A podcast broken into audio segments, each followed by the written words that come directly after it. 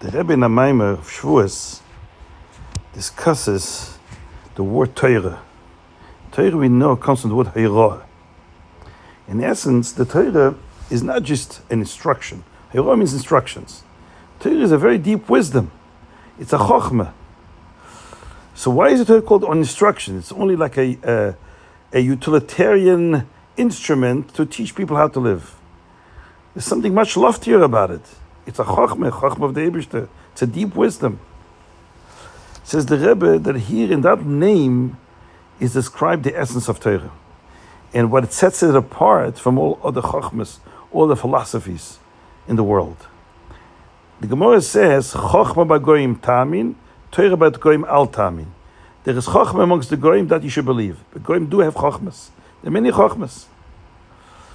But Torah that doesn't exist amongst the great. What is the difference between Torah and Chokhmah? So the Rebbe explains like this. The many Chokhmas who teach values, ethics, what's right and what's wrong. But what do they do? What's their function?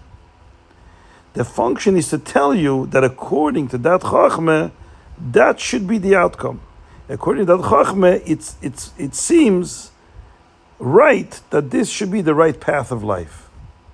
It doesn't instruct, it just informs that based on that wisdom, this is, seems to be right in accordance with that, that teaching.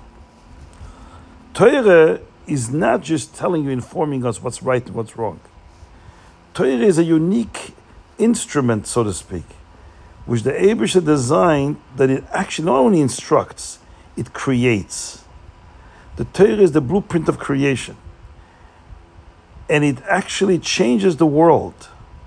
When the Abish says, Hashem the universe changed. And as the Alter Rebbe says in the Ketera, when the Abish says, that statement that the Abish uttered at Har Sinai changed the fabric and the nature of creation of the world. Now the world became a world which became resistant to the concept of geneivah. It was etched into the very nature, the design of creation itself. Similar Tirzach, the Rebbe uses the word, is not only an instruction, don't kill. It's also a prediction, telling it's impossible to kill. In other words, the world became in sync with Ratzon Hashem. The nature of the world, the design of the world became in sync with Ratzon Hashem. That's what's unique about Torah. Torah is not only informing us what's right, what's wrong, according to a certain philosophy, it's not just theoretical. It's actually an instrument that actually creates the reality in the world. That the world. Is, so when a Jew chooses to go against the, he's not choosing against the Eibishter's will. He's choosing more than that. He, he's choosing to go against the very nature of the world that Hashem created. He goes against his own nature and the nature of the world.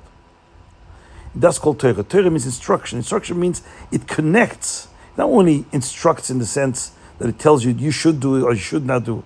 It instructs and it creates and it affects the reality of the world, that the world becomes in sync with what Torah says. And the Rebbe explains in a sikha that based on this, this is what the, there's a pasuk in Pashas Voschanan that uh, ushmartem uh, v'asisem, you should observe the mitzvahs. This is your wisdom in front of the eyes of the nations. They'll, they'll see, they'll hear all these laws, and they'll say, Look what a wise nation the Jewish people are. Says the Rebbe, what's pshat? Because we all observe the mitzvahs, they'll see how wise we are. Observance is one thing, but wisdom is measured more by how wise it is, how deep it is, how compelling it is. Here the Torah gives a measuring stick and says, How would the nations know that we Oh, wisdom is so unique and stands out. Ki And the Goyim will hear and they will marvel and say, wow, this is a unique type of Chachma.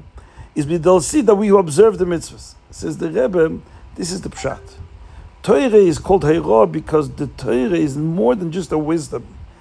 Torah is a force that creates a reality in the world and, and it's, it's, it's a divine tool to change the world. When a Yid learns Torah, he does the same thing. When he learns Torah, he changes the world. He affects the world. When he learns a halacha of Tameh and Torah, it says in he causes bepoil mamish that that inyan that he's discussing in this halacha, he's separating the klipa from the nitzitz kedusha that's in that object. And that's what the goyim are going to see. That this is not just a chachma like all other chachmas that tell us, inform us how, according to that chachma, the outcome of what's right and wrong should be. But that that chachma actually creates and creates the reality, and and makes the world a place that should be in sync with the Ratzon Hashem.